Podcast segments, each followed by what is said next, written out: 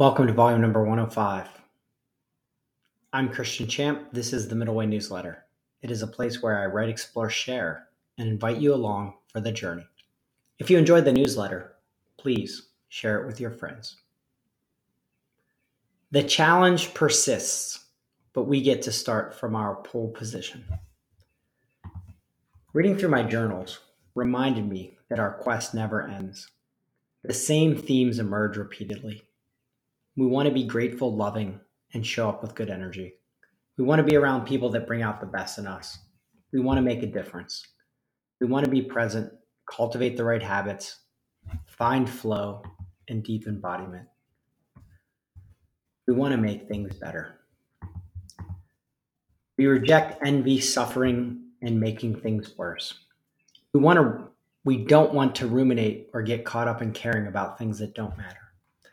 We don't want to chase material items, Pyrrhic victories, or finite games. We strive for more of what we want and less of what we don't. Life presents us with recurring challenges, but the character, stakes, desired outcomes, and environments change. We prioritize different areas of focus at different times, acknowledging life's trade offs. Our cumulative efforts shape our journey allowing us to start in our pole position. In Formula One racing, the pole position driver wins 40% of the time. This statistic reminds us that success is not guaranteed even from the front. However, being in the pole position significantly improves our odds of a favorable outcome. One race's finish line bleeds into the next starting line. Our efforts build and compound regardless of outcomes.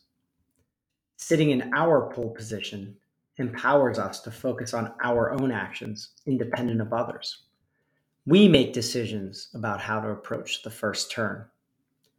In our pole position, we compete primarily against ourselves. While other drivers can influence influence us, our most important race is with our own selves. Life's challenges always differ. We may have the pole position, but face storms that limit our advantages. Sometimes our car underperforms, or we choose tough races where finishing is a victory. Starting from our pole position reminds us we only compete against ourselves.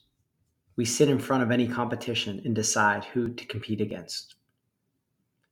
Our efforts accumulate. All our prior efforts pay dividends.